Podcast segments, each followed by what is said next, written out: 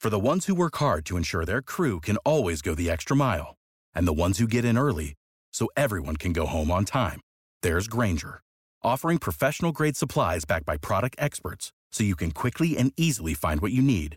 Plus, you can count on access to a committed team ready to go the extra mile for you. Call, click Grainger dot com, or just stop by. Grainger, for the ones who get it done.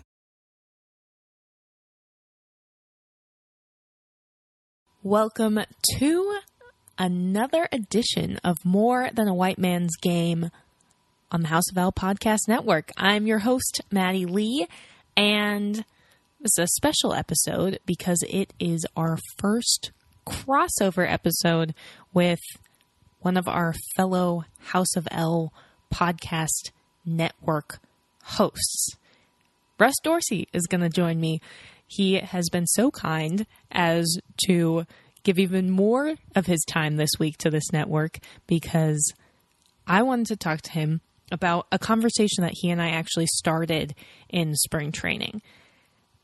He and I, obviously, if you guys know anything about Russ, and if you're on this House of L feed, you probably do. He's co-host of the Sports Adjacent podcast, which is hilarious, with Jason Leisure, produced by Tony Gill. If you don't know what I'm talking about, you should definitely go and check it out. My bets are that everyone listening to this right now knows exactly what I'm talking about and how funny these guys are. But Russ and I also both cover the Cubs. We're around the same age. And we got to this point in our careers on completely different paths. So we started talking in spring training about how many different ways there are to get into this business and to succeed in this business and grow in this business.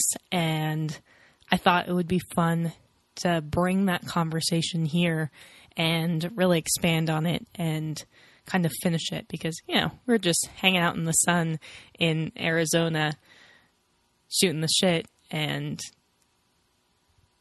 why not actually dig into some of these concepts, because I think it's something that both he and I are pretty passionate about.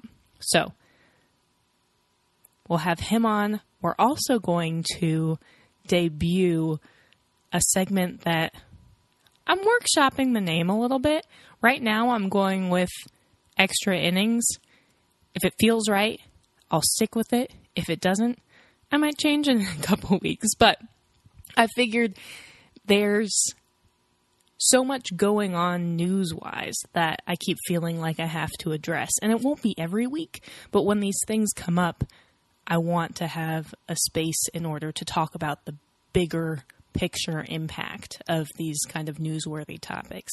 And nothing that, you know, if you listen to it a couple weeks later, isn't going to matter anymore, right? It's all things that tap into broader themes or things that we'll be living with for a while down the road, perhaps forever. So we're going to debut that segment here today. So without further ado, let's get in Russ Dorsey. Russ, thanks so much for joining me. No, thank you for having me. I am honored to be on your podcast. Thanks especially for joining me when you have to wake up in like five hours to yeah. cover a day. No, it's um it's one of those things like this this trip especially has taught me like, hey, like you're really a baseball writer now. Like being on the road and having to wake up and catch early flights and all that and and kind of try to have life around all of that. It's but no, it's all good. I'm happy to be here. Yeah, that life part. And we know from Sports Adjacent that you are not yeah. a morning person. Yeah, that's, I think that's what uh, people are starting to learn about me. Like, um, I enjoy life, uh, or at least I I try to. And uh, but yeah, I, I like to. Life is too short to to not have fun and, and enjoy it and enjoy the people that you're with. And so I try to live life that way. And, you know, I'm learning how to do that on the road in a uh, healthy and a way that doesn't get me in trouble. So we're still learning as we go. but, but I'm here with you and I'm not in trouble. And we're going to have an awesome conversation about a lot of stuff. Yeah, spending your Saturday night just... Yeah, in, in my hotel room, drinking sparkling water. Look at you. All good. I'm probably going to go get a workout in after this. So, yeah. Oh, wow. That's, all good. That's way more responsible than me. Um, so, I brought you here not just to talk about your life on the road, which... Yeah. I'm currently a little envious of because I've been at home for this road trip and I miss traveling. Um, which brings us to my last trip in Arizona. Mm-hmm. And I think you actually were the one who brought this up, that you have conversations all the time with young people who are trying to, young people, we're both. Right. We're both in twenties. Yeah. younger, younger those youngins. Youngins. Yes. Younger people than us. People who are younger than us. So real young. College kids. Let's say college kids. College kids. That's a good catch-all. Yeah, yeah, yeah. Who want to get into the business and talking about all the different routes that you can have. And like I said in the intro, you and me, even when we go back to like our college choices, I think we can start there. Completely yeah. divergent paths, and have ended up in Chicago covering the Cubs, starting full time the same year. Yeah, no, it's uh, it's kind of crazy. Like you, you had the more distinguished route. Like you're you went to Medill for grad school, right? And there's a lot of prestige that goes with that. um, yeah, well, I so also I, Lewis and Clark College, which no one else has ever heard of. So we've got that in common for yeah. Us. We got we both went to like smaller undergrads. Like I went to Oral Roberts in Oklahoma. Um, did the whole small, big fish, small pond thing. Um, that's might not even a good analogy to use, but did that, and then kind of just came back to Chicago and and said, I'm not going to go the go to some small town and thug it out. You know what I'm saying? Which is exactly what I did. You know what I'm saying? Like I don't, I don't, I didn't think I needed to do that because it's one of those things where you always, I always told students like you have to, and I think part of the reason I was like this is because I was an athlete for a long time, mm-hmm. and so you have to have this. This drive and belief and confidence in yourself that borderlines cockiness doesn't cross the line, but sometimes like, you have to, yeah, sometimes it does. Cause like, I think there, there are times in growing in this business where you have no idea where it's going and you have people that don't believe in you, don't believe in your talents, don't see it the way you do. Mm-hmm. And you have to have, I have to be my own cheerleader a lot of times. It's like, nah, this is the best story you ever wrote. Mm-hmm. It could be trash, but nobody else can know that. Right. right? I can't I can't walk in the room and be like, eh, I don't know about the story, but I'm going to submit it to you anyway. Um, So I think it's having that belief in yourself, for me, was the reason I said, all right, I'm not going to this, some small town and trying to make it as uh, doing preps and then climb my way slowly up the ladder, even though I ended up doing that anyway, but just did it at home. And so, uh, yeah, I, I think two, two different paths to kind of get to the same goal. And, uh, no, nah, I think, I think we, we have a lot to offer in terms of do's and don'ts. Right. Um, so take the, take me to that moment. So you went to Oral Roberts, you mm-hmm. originally were going to walk on, right? Or yeah, so the plan, one of the reasons I went to Oral Roberts is because really good baseball school. And uh, I was like, all right, well, if I'm going to go here, I'll try to walk on. And the first week I was on campus, I was playing basketball and tore my Achilles. Uh, the same year Kobe Bryant did. Rest in peace to Kobe. And so... it was one of those things in my mind. I knew how sports worked. I'm like, all right, I, there's no shot that I can do this again because by the time I get healthy rehab, they'll have two new recruiting classes in, and it's going to be slim to none. It was probably going to be a, a long shot anyway. And so I remember the night that I got back from the hospital and the doctor said I tore my Achilles. I'm like slowly, I'm just met my roommate. I'm like slowly crying myself to sleep because I'm like, damn, my career is over. And I'm just like, this is all I've known forever. Like I didn't have jobs. I didn't have my first like real job until I was in college, because up until that time I'd been playing baseball during the summers and stuff. So I was just like, I don't have no clue what I want to do. I don't want to know what I want to do in life. I was a business major, hated it. Um, and so what ended up getting me into journalism was a dude that lived on my floor named David Sauer. No, never forget. Um, guys would always come to my room. I had the biggest T V and uh, super obnoxious. And I'm the dude from Chicago, so I'm talking about every sport and telling dudes that they're idiots because their team sucks, because this dude can't hit a free throw and this dude is shooting twenty percent from the field. You know what I'm saying? Like border, borderline cockiness. You know what I'm saying? But it was it was fun. It was just fun debates with guys. And he walks in my room one day and he's like, you should write for the school newspaper. And I said, that's the worst idea I've ever heard in my life. And he's like, nah, man, like you have something that other people don't have. And I can teach you the writing. I can teach you A P style. I can't teach the knowledge that you have in your head about sports. That's and pretty nice. It was nice, but I'm just like, nah, man. I was like, I don't even like writing in school, so why don't I like want to write for some bum ass newspaper? I, I was saying that's that was what I did. It ended up not being that, but in my mind, I'm just like, why do I want to do that? And uh, end up deciding, I'm like, all right, whatever. I clearly can't do what I want to do when I came to this damn school, so I guess I can write. And instantly fell in love with it, and it was one of those rare times in your lives where you. You, your life where you're like, okay, I'm doing exactly what I'm supposed to be doing. That's- and from there, everything kind of just grew.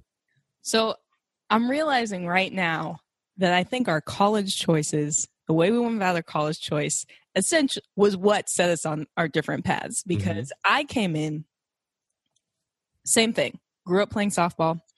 Um, my end goal was not to getting into journalism because I wanted to, you know, make money. So, right. uh, exactly. So I, and my parents are doctors. I was getting into medicine. I also had an injury. It was actually right before my freshman year. I tore my U C L. Uh, I decided not to get Tommy John. You didn't get Tommy John. I eventually did. Um, but right before my freshman year, I didn't, because I was like, there's no way I, I can rehab through it. Mm-hmm. Um, so just because it wasn't, it wasn't a, It wasn't a full tear. It was a partial tear. And so they were like, yeah, maybe we can just get the rest of your arm strong mm-hmm. enough and it'll be fine. Spoiler alert, was not. Uh, but, but I already was on this path where I was like, I could probably play D two, but I'm going to go D three because I want to be the big fish in a small pond. Mm-hmm. Turns out, I'm not as good as I thought I was. I was a small fish in a small pond. I mean, it, it, it didn't help that I was playing out of position because I was a catcher with a bum arm, so they moved me to second. And don't let anyone tell you that the transition, because I, I also played shortstop in high school because my high school had very few people with any actual softball experience on the softball yeah. team. Most people were learning for the first time um, when they joined the high school softball team, and we were competing against these East Side teams where these girls are huge and D one scholarships. Yeah, exactly. I've been playing since they were two months old. Right. Um, but my select team was pretty good, which is where I got that borderline cockiness. And so I decided to go to Lewis and Clark College so I can play softball, and realize partway through that I don't want to go the sports medicine route. I didn't want to take any more chemistry classes. And right. I had already been writing for the paper because that was a hobby that I had in high school. And so picked that up and changed my, or I guess finally declared my major, but changed my class course schedule and set on that path. And then I did, I get a lot of questions about, because I went, I did go to grad school, whether that's necessary. The answer is absolutely not. But I loved my experience. And for me, I felt like coming out of uh, my situation and the classes that I had taken, I didn't feel strong enough in like actual journalism pr- principles mm-hmm. because we didn't have any journalism classes. It was like our communications department was split into rhetoric and media, and there wasn't the journalism in between. So it worked out for me. I'm really glad that I did it. But like, I get laughed at all the time for having uh, for having a master's because not very many people in journalism do, because you don't need it. The funny part about that is since I've graduated from college, I've met all these people that went to Medill, and all those people had, because I there came a point where after I graduated, I'm like, all right, should I go get my master's? And the only reason I asked myself that was because I couldn't find a job and nobody would hire me. And I'm just like, all right, could I do this to pass the time?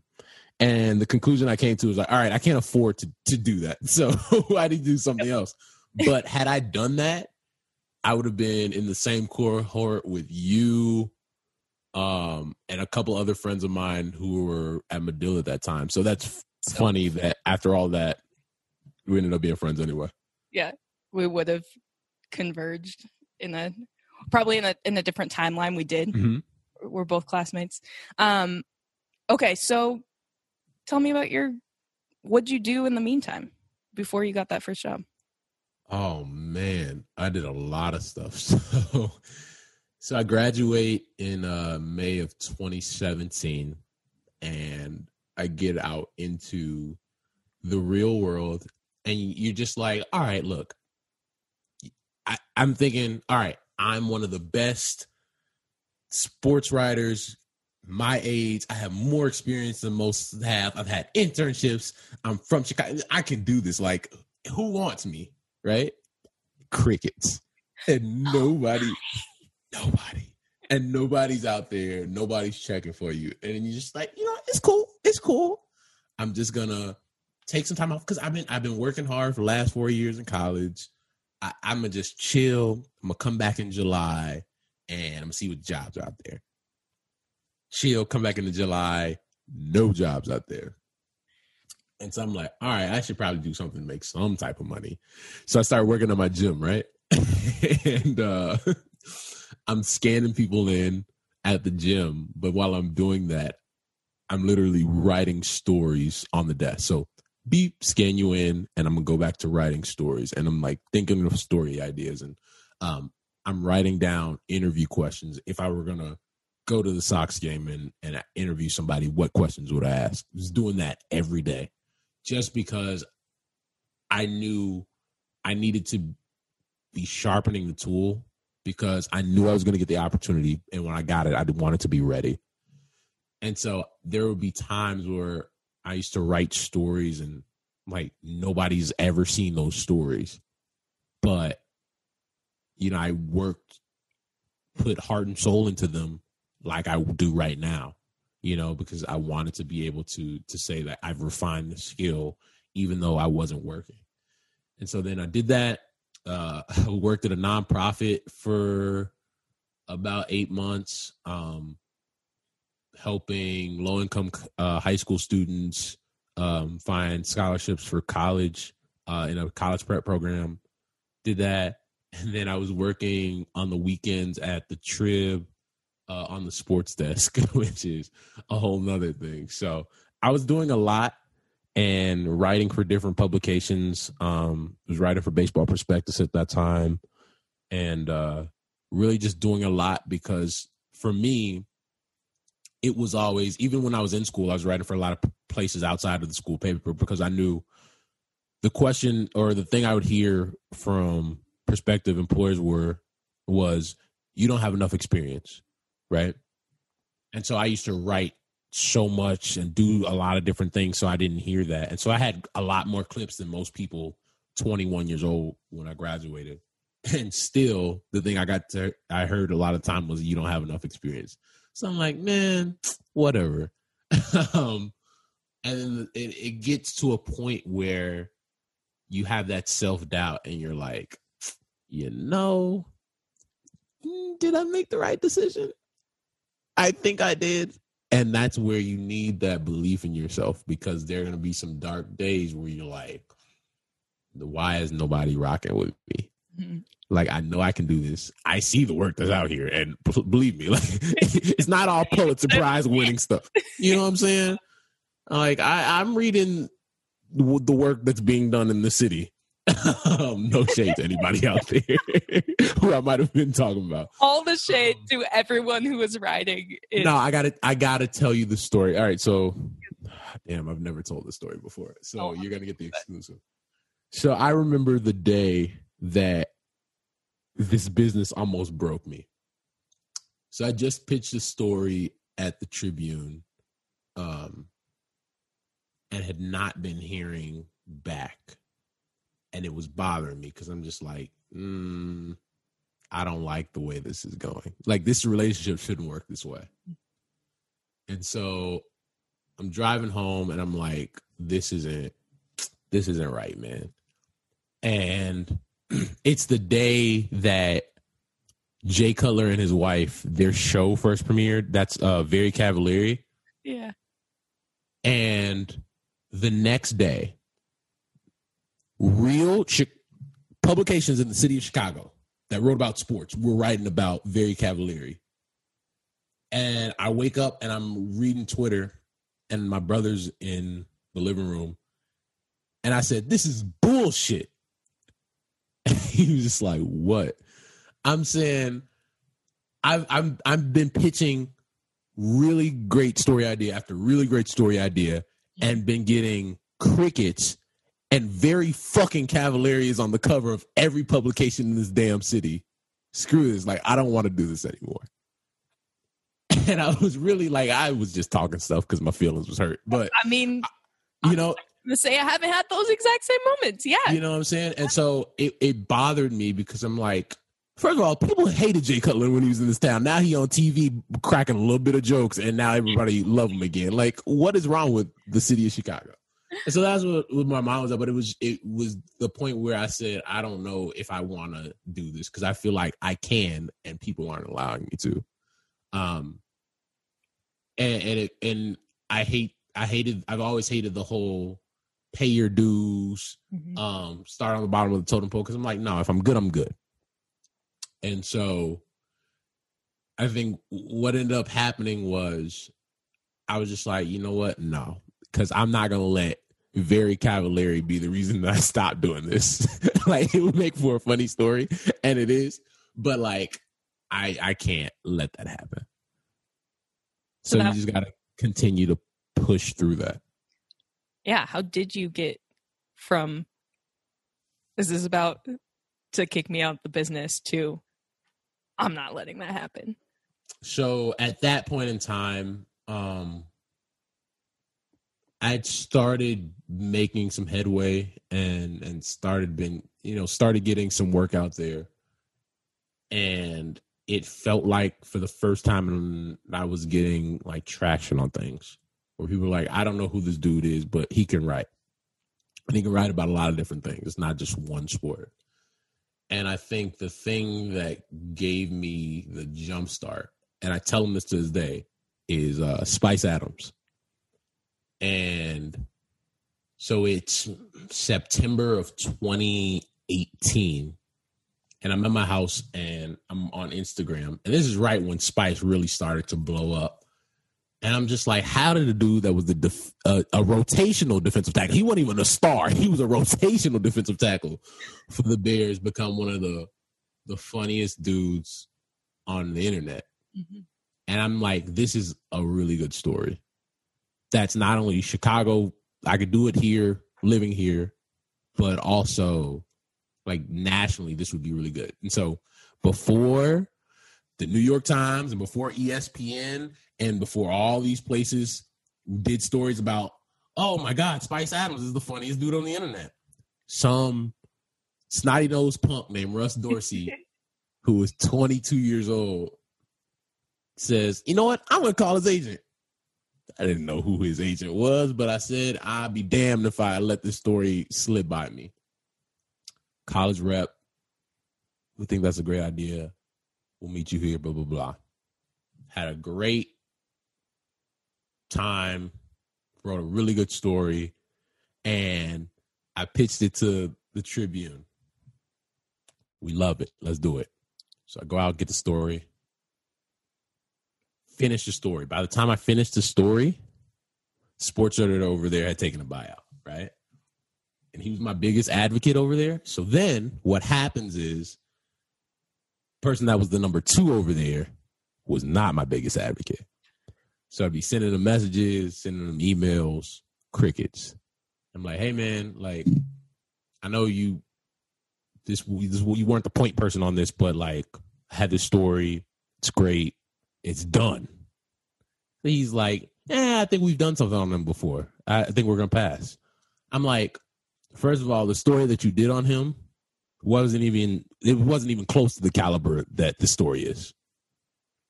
But I'm saying, you know what? Cool.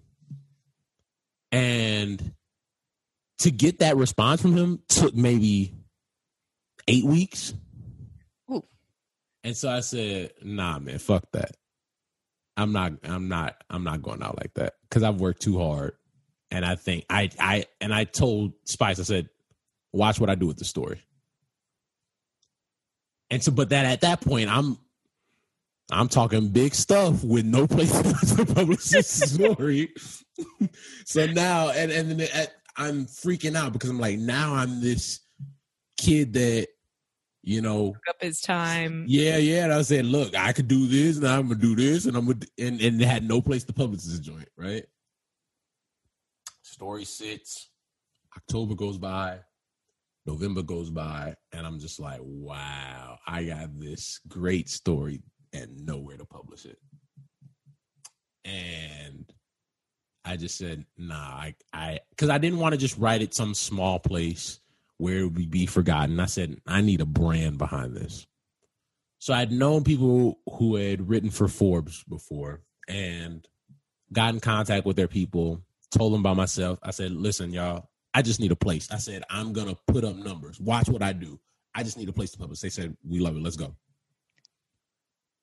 January second, twenty nineteen, story drops and does... Oh, because sidebar, I told the the number two at the, the Trib, I said, look, this guy has about one point seven million followers on all his socials at, at the time. He's well over like three million now. I said, if we get one percent of that, that's a lot more than your average story is going to do on, on your website today. Right. He was like, nah, we good. I said, all right, bet, bet, bet. Bet. Watch this. Watch what I'm going to do, sir. I just, I, then January second comes, I publish it on Forbes, like eleven a.m. Just put the story out, wash my hands of it. It's out. Put my phone down, go make like a turkey. Is the best and worst feeling at mm-hmm. the same time. Because I don't know what it's going to do at that point. Like, I just, who knows? And go make my little turkey sandwich. Come back. Zzz, zzz, zzz. Phone's blown up. Spice sees it, hits me, and be like, dude, this this is how you, you start a new year. Sharing all this stuff. It gets shared. That first day, it did thirty thousand reads, right? I'm just, I'm twenty-two years old right now. Right. Did all this on my own. It was the most, the, the, the, you talk about delayed gratification. Like, it felt so good to have that love for people and have people be reading my work But the feeling to know that there were a lot of barriers to get one story out where I could have just said, fuck it, I'm never going to run this story. Right. And to just say, no, I believe in myself and I believe what I can do, and to have followed through with that and have that be, you know, the result where at this point, I think it's done almost sixty thousand reads to this point, and that was almost three years ago. Um, it was a really good feeling. And it was at that point I'm like, all right, it, any doubt that I had about me being in this business is gone because I know what I can do by myself. So if some whoever gives me the the, the real shot, you're going to get one hundred sixty percent of me because this is what I'm doing with no push. Like, imagine if somebody wants to give me a push. You know what I'm saying? You know what I'm saying? So that's that was kind of like the moment for me where I'm just like, okay, I I know I can do it in this business. And not to be petty, but super petty. No, no, no, no, no. We gonna be petty. as, as a, especially as like a former athlete, I feel like it has to be ingrained in you that like when you can one up someone, like someone who, for example, passed you on the draft or mm-hmm. some, something like that. Like that's the, the Draymond Green where you can name everybody that got drafted before you. Yes. Took that personally. Have you have to. And I think for me, um, I look at it now as being this the mature twenty-six-year-old that I am. Like, look. So, so mature. So mature. Um, that person who was in charge over there, listen, things have not been great at that publication since that time. And that's when a lot of that had first been going on. So Which, people are concerned about tough. other stuff other than some snotty-nosed punk named Russ Dorsey. But I felt, you know, there's a, a way that you treat people in that, you know, where it's like, at least holla at me about it. Like, it was very brisk, very cold, very, you know, impersonal.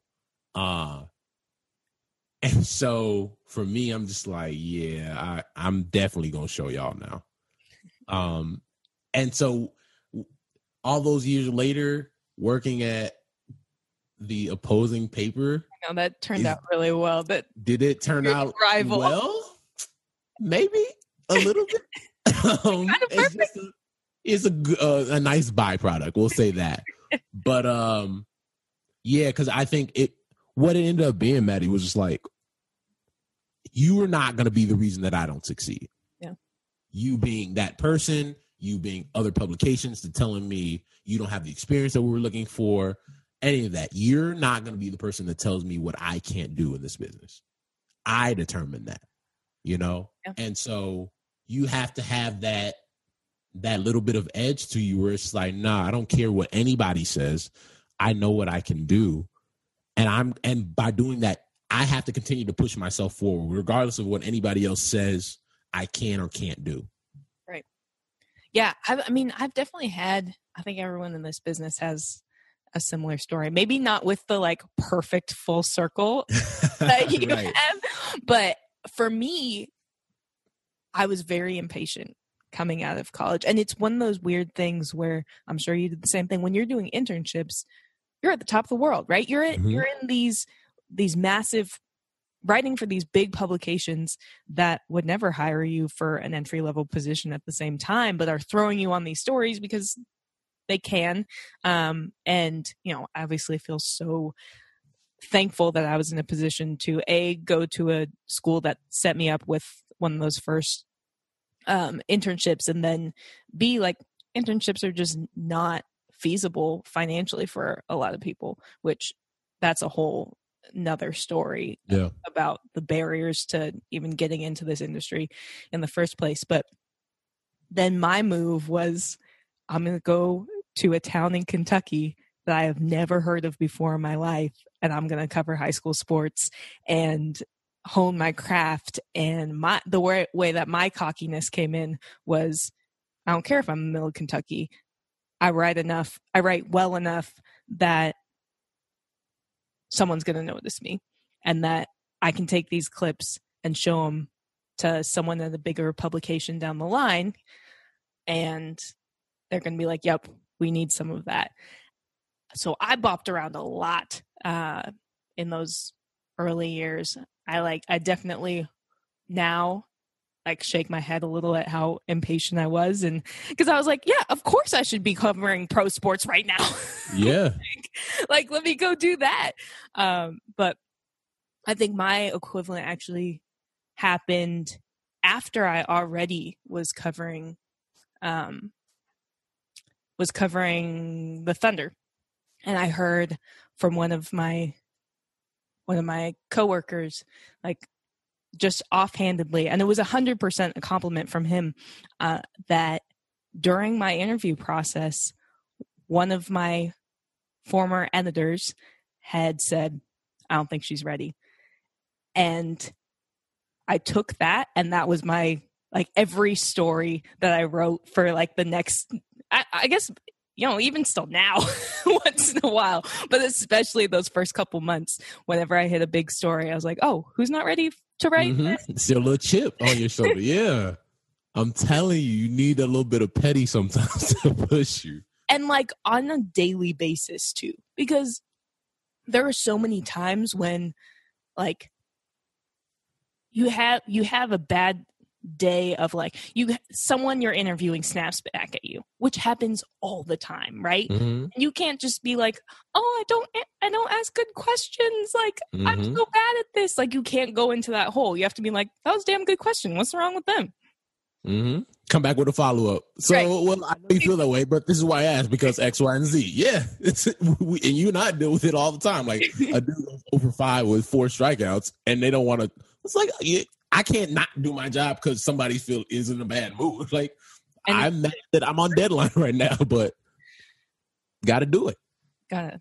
Yeah. And Zoom throws a whole nother. For sure. Aspect wrench into that, that mm-hmm. um, where you can't, you can't pull on the tactics that you normally would in person. Right. Although, you know, I got to cover the other Russ who was king of shutting down reporters. But I mean, I legitimately think that covering Russell Westbrook made me a better interviewer. Yeah. Because sometimes he was going to shut you down no matter what, but you had to think about how you're going to ask a question. You mm-hmm. can't come in and ask a yes or no question because if he doesn't like it, A, he might just say next question, so that doesn't help. But, or he'll just say yes or no. And then you sit there looking stupid, like, well, why did I phrase it like that? Yeah, I, I think um, that's something that you learn. Like, you learned how to do that early. So now when David Ross doesn't want to answer your question, you can come back and rephrase. And it doesn't take you when you're driving home where it's like, damn it, I should have asked them this this one. Because that happens a lot early on, you know? But you can do it in the moment where as he's answering your question one way, you're like, all right, well, let me let me rephrase. And then boom, then you now you have a better answer. Yeah. Um, but now that, that all comes with, like, you had been doing it. That comes from working in Kentucky and working at all these places. And uh, I think for me, like, I know I talked about, oh, I'm You gotta had a borderline, but listen, please believe everybody. Like I had to work to get like here. Like I covered uh, softball, I covered preps. You you've never been humbled until you have to write about preps in the fall, moving towards the winter in Chicago, riding in your car with your laptop dying and have to find a Walmart parking lot or a McDonald's where you can bum the Wi-Fi and make deadline. Yeah, no, absolutely. Preps is the hardest job out there. For sure. But I think, I, I think every young reporter should do it. Mm-hmm. And you don't know writing on deadline until you are writing on deadline in the stands because you went into triple overtime and the print paper needs this now. Mm-hmm. Yeah. And you don't have Wi-Fi and you have to figure something out. And mm-hmm. you and you didn't have a seat all game because you had to walk the sidelines because the press box has one seat. So good luck typing during the game while you're also taking your own stats. No, it's it's that. It's interviewing people that you have never met before. I don't know what you did the last game. So now during the game, I'm looking, trying to read, figure out what you did last week. So I have uh, informed questions. Uh, I think for me, it's coming from the South Burbs, driving almost damn near to Wisconsin to cover football, to be in the press box, writing on deadline, to have the dude say, yeah, we're closing the press box and you need to leave. And so I have to ride in my car in a neighborhood I've never been before. Whereas a black person, you kind of aware of those things. So it's all these things that are play, and I'm trying to meet my deadline. So it's just a lot, but I, it builds character. And I think it puts you in a position where there's very few sh- situations that happen that can shake me. Because I've been ten minutes from deadline with no Wi-Fi. And had to turn in some, and I had been ten minutes or less away from deadline with my laptop on five percent and no outlet in sight. So there's walk-off with, when you're warm inside a press box with stats handed to you and advanced stats on your computer. Kate. And Otter. You know, Otter didn't even a thing back then. You know what I'm saying? And, oh, I got thirty minutes to deadline and I have to use quotes from earlier today or from last week Uh, to make my f- deadline, and then oh, I have to write for web. Ugh, man, there's nothing that gets me rattled, because if you can cover preps, man, you can cover anything. Yeah, true that. It's kind of funny that our current jobs now, you're in the newspaper industry when that was how I came up through the business, and I'm focused on digital when you were the M L B dot com. Mm-hmm. Order. So. Yeah, it's uh, it is weird. I think you talk about petty. So our our our paths have damn near almost crossed so many times. Like, so the internship that you ended up getting at M L B dot com, I was a finalist that year and didn't get it, and, which is funny because I ended up working there like uh, eighteen months later. Right. They hired you for real and they didn't hire me for real. So it happens. But you you you had the little bit of boost, though, because I think at that time I'm just like, oh, my gosh, I can't get they didn't want me. I, I was, a, you know, it's being a finalist. It's like the participation trophy. Like, don't tell me how. Just tell me I didn't get it. Don't tell me, oh, we only had thirty-two spots and you were number thirty-four of the thirty. Like, what the hell? So, but I probably nah, it, everyone that Russ, you were actually like mm-hmm. one hundred seven, one hundred fifty-five out of thirty. Yeah, nah, it, I, I, it would, they would have helped if I thought of it that way, but I've always thought that I was that one, one away from getting the internship. But no, I think writing uh, for digital and then going into print, I think the benefit was, I think because a lot of people say, "Oh my gosh, you have deadline now. You've never had a deadline." I'd written for newspapers before, so that wasn't a big deal. I think the biggest advantage that I had was I thought differently and creatively working in digital, where I bring that every day to print, you know? And when they hired me at the Sun-Times, I was like, look, man, I'm I'm not going to write gamers. That's not what I do. Like, I feel that to compete in this day and age and do the job well, you have to write differently. And I always felt like my advantage that I always had over anybody else is my ability to be creative with the same information, right? We all watch the game, but I'm going to think about it differently than you do. And like you guys, thinking on you guys at like N B C Sports Chicago, like you guys have fifteen people covering the team, right? I'm being, I'm being facetious, but it's like you guys have Three but people three, team, so three you can look at it. Fifteen when that when that you know happens.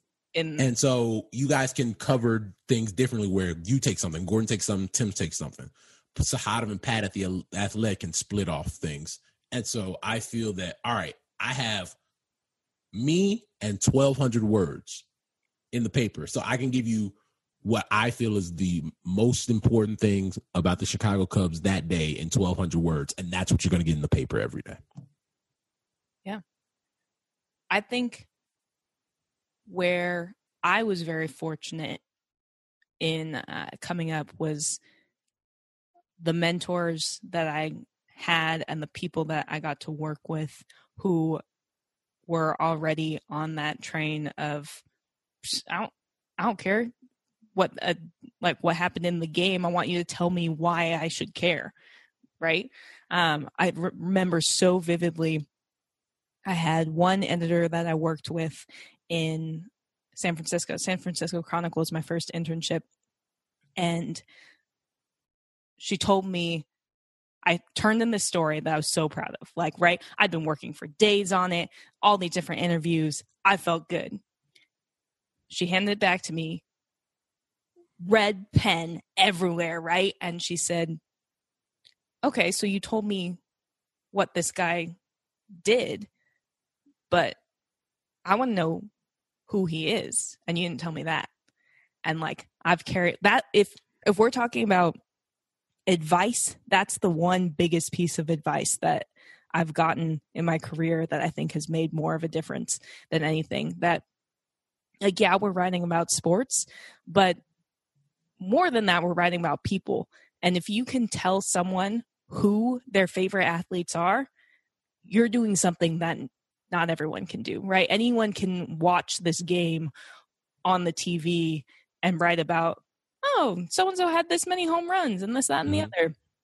There's, you know, not everyone can can dive into what makes a person tick. Right. I think um, we were talking about it on the podcast a couple of weeks ago. It was like, what's each of our, me, Tony, Jason, what's our sports media superpower? Because I do think there's something that each of us has that we do really well. Like, you have tons of skills, but there's one thing or two things that make you unique and like really stand out. And I think everybody has that. And I think for young reporters, just like find what that skill is. And once you do, like, really capitalize off that.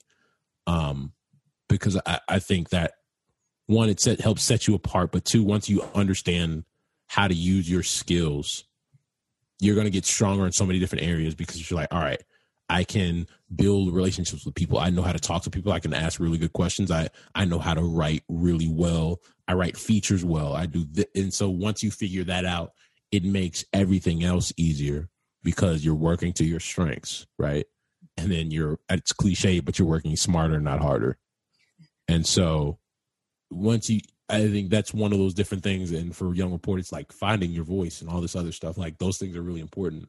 But it's like, once you find what your skill set in is in this business, and you really start to learn how to use your skills to your advantage, like the world is yours. Like, there's so many different avenues. Um, I think that's the benefit that kids, kids, kids coming behind us um, have, is there's so many different routes. So I tell students all the time, like, look, I took a lot of risk getting to where I am right now. It worked out. And you might see them like, oh, Russ, it worked for you. It could have, it could have crashed and burned. Like, it could have not worked out. And so the path that I took is my path, and you have to take yours. And there are things that you have even coming two, three, four years behind me that I didn't have. Right. Um, there are people like that podcasts. You podcasts, like podcasts, not a thing when we were in no. the industry. Like what, whatever, like what you, these kids doing on TikTok, informing okay. people about news and everything. Like, I, I, I don't know about you, but I haven't downloaded TikTok because I, I feel like it's disrespectful to Vine, and I used to love Vine. Oh no, you're dating like. I just, you just made me feel old. I downloaded TikTok to do one story on TikTok because all these N B A players are like three years younger than me. And so I I was, I had a good story. I was like, but I have to figure out this medium. I made one TikTok. That is hard. People mm-hmm. make this look fun and easy. It is hard to make a TikTok that people care about. They got ring lights and editing software. And I'm just like, uh, on Vine, we used to just have six seconds and try to be funny. Y'all got multimedia studios and Photoshop and InDesign and what? You're Premiere. Together from different right. rooms. Like, and you getting paid. Like, you got sponsor. How you got a sponsor at thirteen years old? What? Why is Coca-Cola giving you money? Like, what is this? So yeah, man, like these kids have all these different avenues where you don't have to go the traditional path. And I, to to be honest, I think it's probably because I didn't. I'm super against the traditional path. Like, go, and if maybe you don't go to college right away. Yeah. And I know people who have started writing and didn't major in journalism. I tell people, do that. Don't major in journalism, bro. Completely different career. And then yeah. I had people in my, who I graduated with in grad school who had decided before to do, be a dentist or, mm-hmm. you know, go into the military or whatever it may be. There are so many people who then come back to the industry or start their way in the industry after pursuing a completely different career. And you have all those experiences that you can pull from that. No, we're just talking about find your, find your skill set and find like that makes you unique, that you've worked in a different industry and you can pull from that. And you have this innate knowledge of that industry that no one around you does.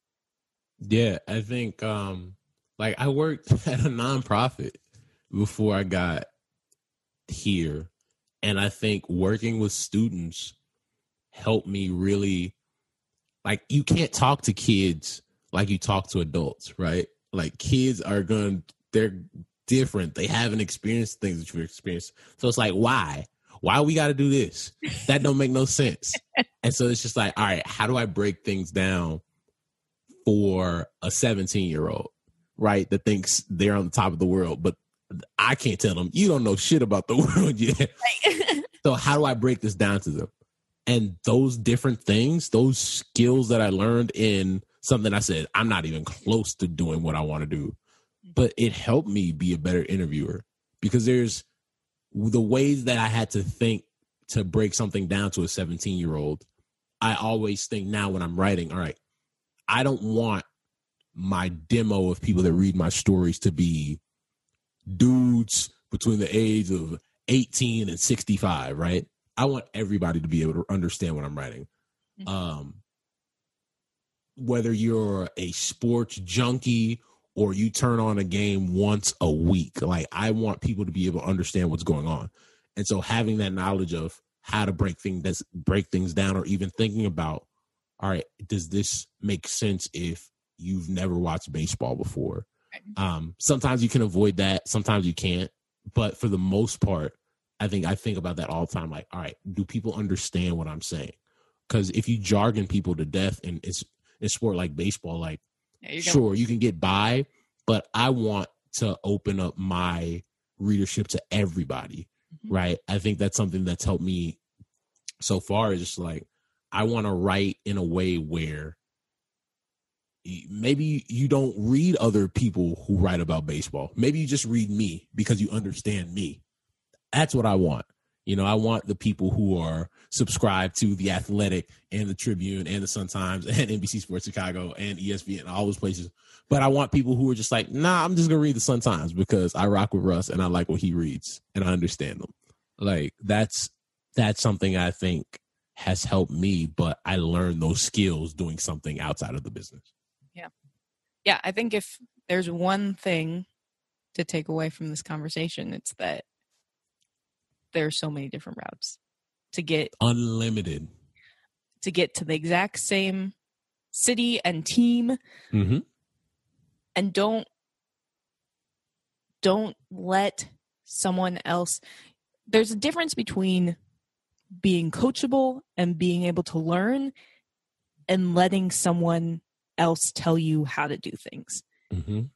Like, at some point, especially in an industry that can be as rough around the edges as media and sports media, like, at some point you have to just be like, no, I'm going to do it this way because mm-hmm.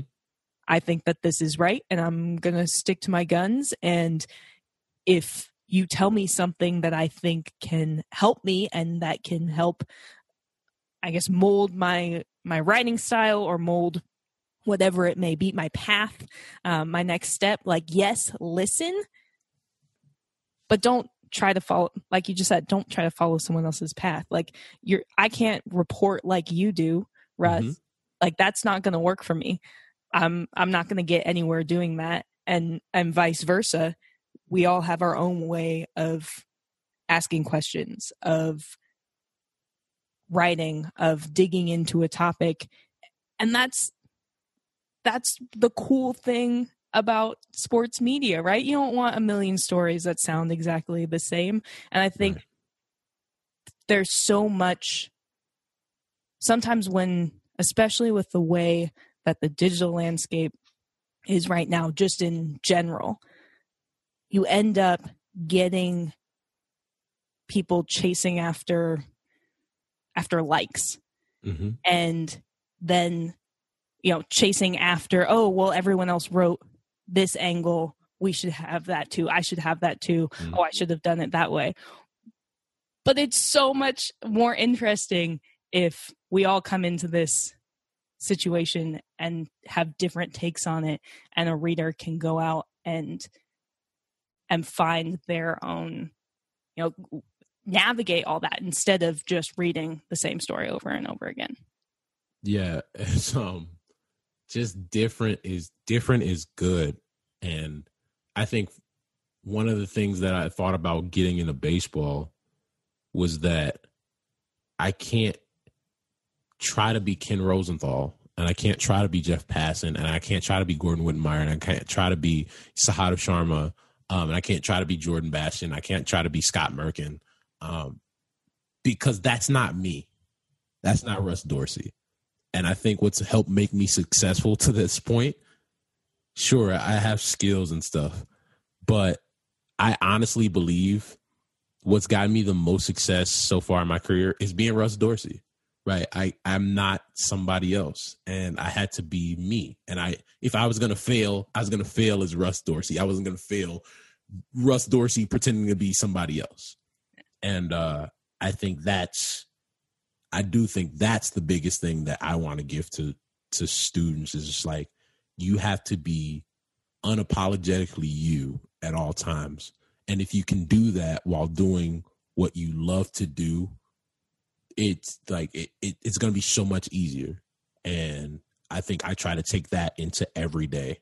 It's like, all right, I'm going to be unapologetically Russ Dorsey. And I think most people are going to like it. There's going to be a lot of people that don't like it, as I figured out over the last twelve months. Um, and that's okay. Like, I'm not out here.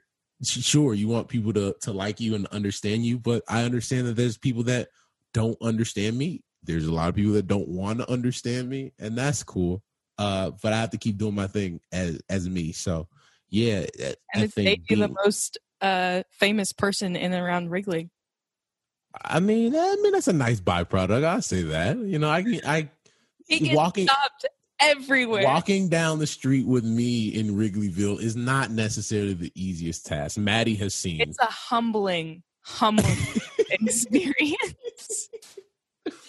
Listen, man, I I like to I appreciate all the fans, and um, I like to say hello to people. It's kind of my it's my personality, always has been, and. uh I'm not going to tell a, a a little kid or somebody or whoever who comes to Wrigley that sees me walking to do get coffee. It's not even something important. Like, I'm going to get coffee anytime you see me out, guys. So if you see me, that's I'm either going to or coming from Dunkin' Donuts with coffee.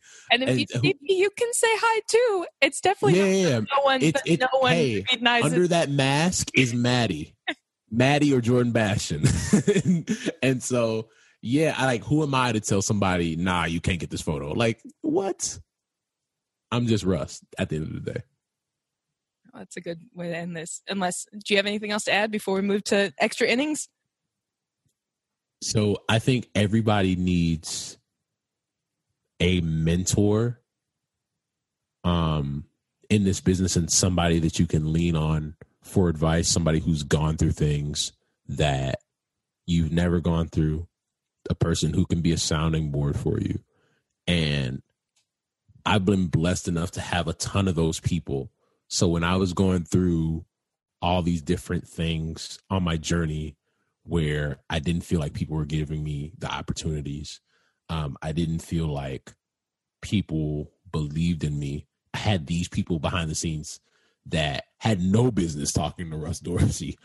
Like, the, um, the people who are like giants to me and are like, no, I think you're great and I think you're a star and I think blah, blah, blah. And I'm just like, I appreciate that. I don't feel like a star because nobody wants to return my phone calls or emails, but I appreciate you and thank you for believing in me. And like, for me, like people like Nick Friedell, and I would love Nick to death, and Nick would just like listen to me vent about they're not running my story and don't nobody want me to succeed and and this, and then Nick and his famous baritone voice, well, what the you, you're you, listen, you need to breathe, you're fine, you're like twenty-two years old, and, and Nick would like calm me down, and uh he was like, you don't have to worry about anything, you're gonna look up and everybody's going to be knocking down your door to come and get you. And, and I'm just like, okay, you know, but like having uh, Nick and having like Vinny Goodwill and like all these different people who like believed in my talent before it ever, I guess, came to fruition in a way that I see it now, yeah. You know? Because it's easy to, like, say I know Russ Dorsey now, right? Back then, when didn't, nobody didn't know who Russ Dorsey was, but people are saying, nope, I believe in you, and I think you're going to do really great things, and I'm going to be here for you if you need something, um, was really helpful. And, like, they, it's not somebody who has to be, like, it doesn't have to be an old person. Um One of my, I mean, it sounds like you're about to give an example, but one of my people in that category for me is Connor Letourneau, who is probably three years older than me, something like that. But when I was interning at the San Francisco Chronicle, he was covering college sports. And so he, it was, it was nice to have someone who had just been through some of those same things, but like you said, believed in me, uh, picked me up when I thought I was a bad writer, mm-hmm. and and also was ready and willing to critique my work and give me constructive criticism. Uh, I've bounced off so many big decisions off of him over the years, and there's plenty of other coworkers that I could name, but he's the, he's the one who's not. Not like some older, wise right. person, but has been such a huge influence in my career. You know, um, like Malika Andrews was that for me. Oh my gosh! Right, Malika and I, uh, I think so, we're the, the same ages. She's a young, you're younger. Yeah, than me, I think. Yeah, yeah. Um, and we were. Like you talk about it. That's what I think when I when people say superstar, I think of her because. She got on a rocket ship and was out of here, bro. We were at the Tribune at the same time. She came on, was covering a little bit of everything, but focusing on basketball. And I'm like, yeah, gee, it's, it's, it's she it's she about to be out of here. Um, next thing you know, she's at E S P N, and boom, now she's everything E S P N, and she is. Killing it over there. Like, you don't turn on your T V watching basketball on E S P N, you don't see Malika. Right. But and she, some people will only know her from those T V spots, and like she was doing draft coverage and stuff. She is such a good writer. Like yeah. If you want anyone, not even college people, literally anyone want to model both writing and reporting off of, she's a great person because she just, there are like little nuggets in her story where all the time I'm like, how how did she know what they were eating in this dinner? Like that, right. Is like little things like that that like might not jump off of a page, but you feel the difference with the the picture she's painting and the richness of of the world that she's creating.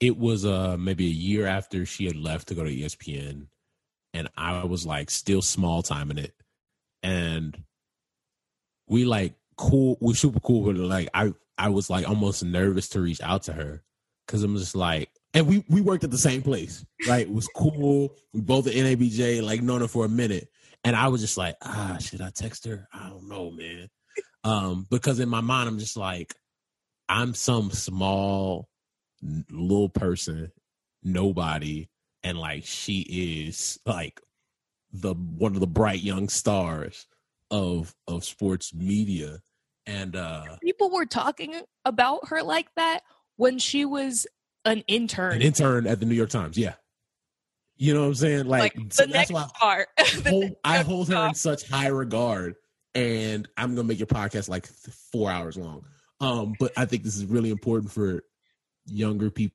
who breaking into here. Like, reached out to her, built up the gall, the, the nerve to reach out, and she was like, no, let's go get coffee, come meet me. And we're talking, and in the middle uh a G M calls her, right? And she's talking to, I'm just like, nah, G, like I'm trying to be like Malika when I grow up. And like just having this conversation, and she getting info. She not even asking. I'm like, bro, what is going on here? Um, she is killing it. And, I, and so what ended up happening, like I didn't ask her how you build stores. I just said, who do I need to know to do this job really well, right? And she was just like, do you know this person? All right, I'm texting them right now. Wow. He said he's going to go to lunch with you next week. Do you know this person? All right, he's going to text you. Do you know this person? She's going to text. You know what I'm saying? And she did that, like, didn't have to. Yeah. She had already gone on to be superstar Malika, but she said, no, like, I want to help you grow because I believe in you and what you do.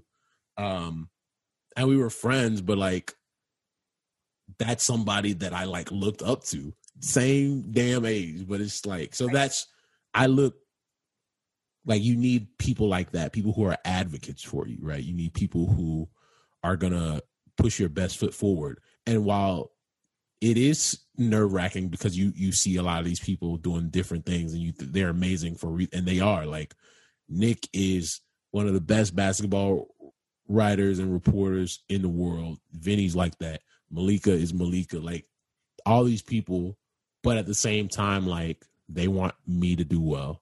Right. And so for me, that's what I've started to try to do from an early age. It's like, all right, if if I have to talk to ten college classes to help one person uh, try to navigate this weird ass business, like I want to do that.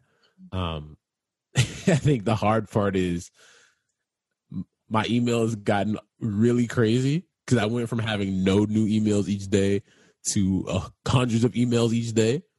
And a lot of them are, hey, Russ, I read your paper. I'm a high school student and here. I'm a college student there. And it's like, what do you? And so for me, I I want to help all those kids. The, the hard part is there's not enough time in the day always to get back to everybody.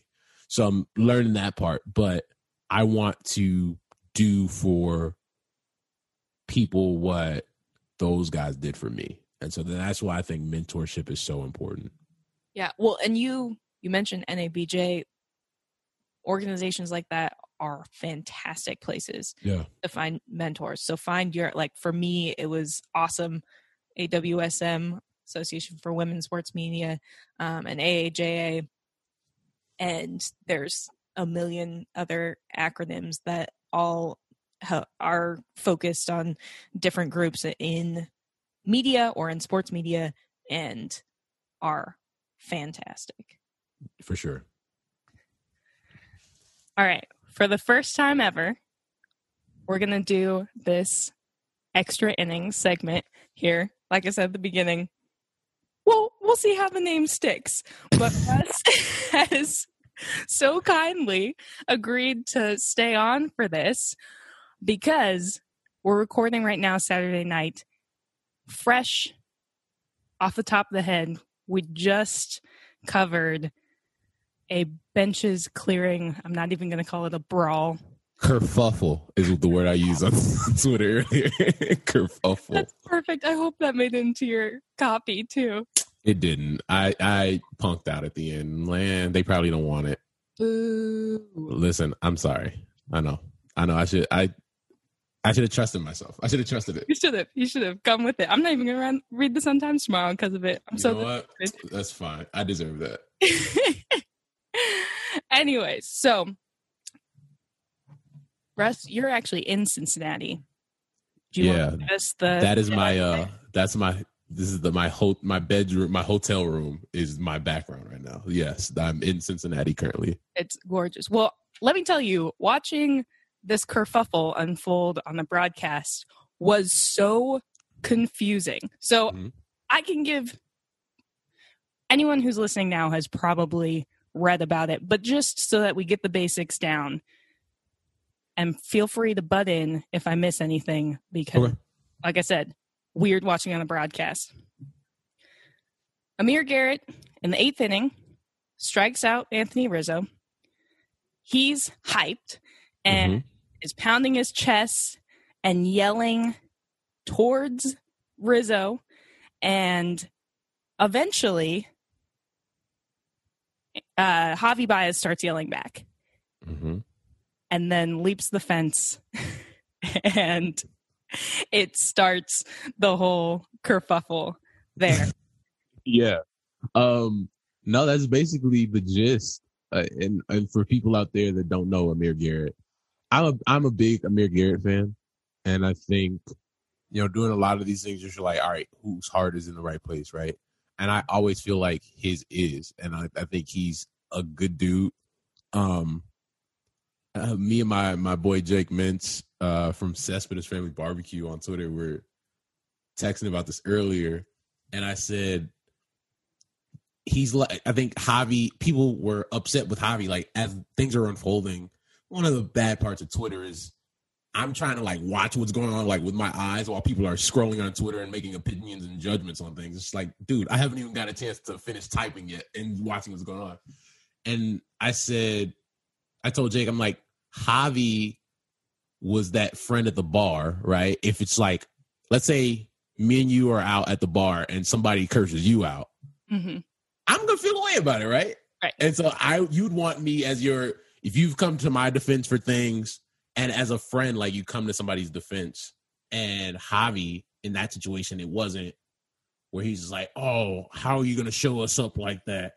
Like this wasn't a Ronald Acuna Junior bat flip or Fernando Tatis Junior bat flip or even like a K strut, you know, is big now, right? It wasn't any of that. It was sh- strike three. Now I'm going to look at you dead in the eye and curse you out in front of seventeen thousand. Right. You know, um, so swearing at swearing at Anthony Rizzo. And it was like, it's not about the strikeout anymore. And so for people look at it as, oh, you should be able to do whatever you want. I agree. I'm all for it.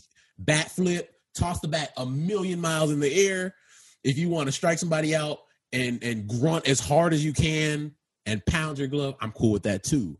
But when you get into the, once you look, lock eyes with me, like we out, we're, we got a crush on each other and then you go curse me out. Now we got an issue, right? Because now it is about me. Mm-hmm. Like it's always the whole, oh, it's not even about you. I'm celebrating with my team. I'm excited for whatever. Yeah, that that's usually how it is. But once you this lock was not eyes, with your team. This was this was not with your team. This was at me directly. And so then Rizzo and, and Amir Garrett have had this history for a couple of years now. Um, and and Amir's one of those dudes. He's just wired where he's on all the time. And I don't think there's anything wrong with that. But I do think this crossed the line.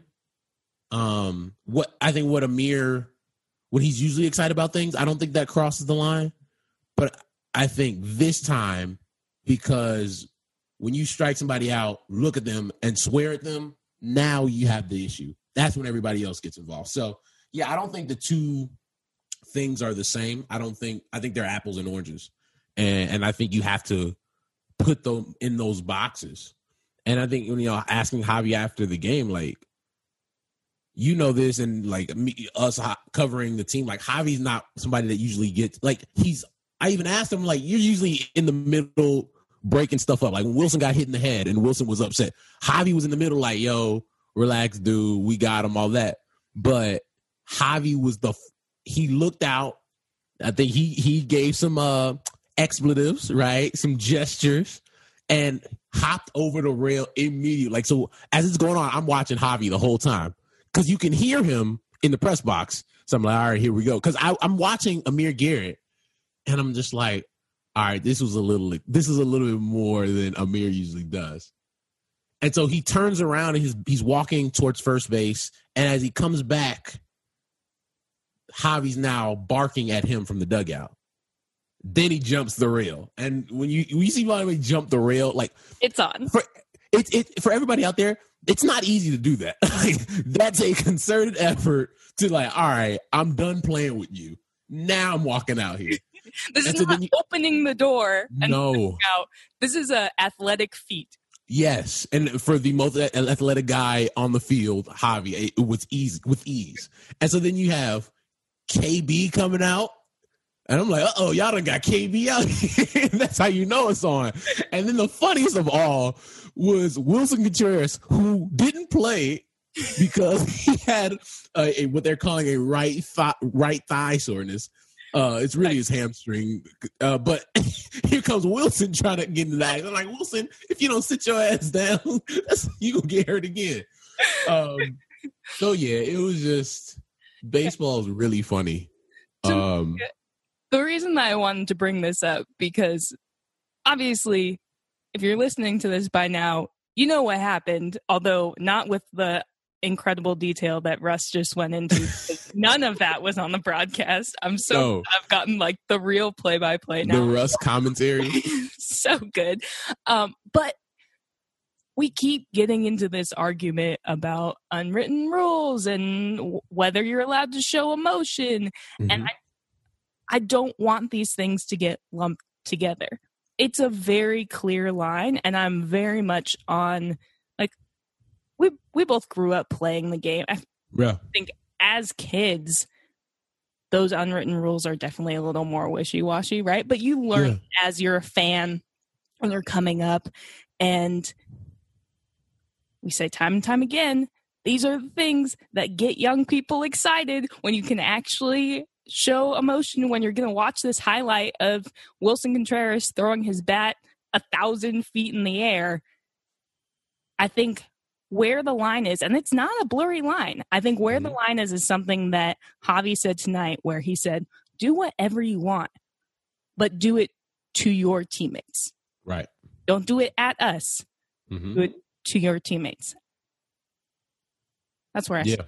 And no, I'm just like, I'm like, look, if you yell and scream and you're excited, I could be pissed off because I struck out. But at the end of the day, you got me. Like, that's your right. But if you strike me out, then you look at me and call me a bitch-ass motherfucker. Like, how, you can't expect somebody not to right. be upset. Right. You know? Whereas hitting a home run and running around the bases with an eye covered is hilarious. Hilarious. But and he did it at his dugout.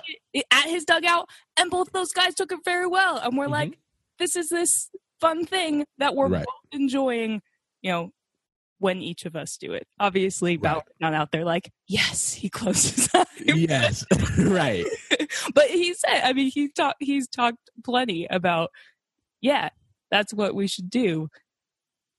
But I don't want people, I don't want people in the, you know, traditional camp to then be like, oh, so where do we draw the line? Right. Here. Right here. It's a clear line, clear, clearly defined. and, and Amir Garrett drew it as he was as he was locking eyes with Rizzo. Locked eyes, bitch ass motherfucker. And I'm just like, you know, I, I, there's there's very few times in life where you can say that to somebody and there's no repercussions. I'm gonna tell for everybody out there listening, there's very few times that can happen. And clearly, baseball field? Not one, Not of, one of them. All right. With that life lesson, I think we can wrap up the very first extra innings segment. How do you, do you like the name? I like that. I like that. Yeah, right. I think it'll stick. It'll stick. Extra innings, bringing you news, I guess, bringing you thoughts beyond the news, something. And and stuff. And stuff. If you add, you add and stuff to it, bringing, it doesn't even matter what you said. Extra innings, news and stuff. There you go. Nailed it. Done deal. Done deal. Oh, I think we're going to wrap on that. Thanks so much, Russ, for joining me. Thank you all for tuning in. This has been another edition of More Than a White Man's Game on the House of L Podcast Network, where you can also catch Sports Adjacent. Yeah, you can. Subscribe, give it five stars, and leave a review. Absolutely. And thanks, Lawrence Holmes, our incredible producer. We'll see you next time. Save big on brunch for mom, all in the Kroger app. Get sixteen-ounce packs of flavorful Angus ninety percent lean ground sirloin for four ninety-nine each with a digital coupon. Then buy two, get two free on twelve packs of delicious Coca-Cola, Pepsi, or seven up, all with your card.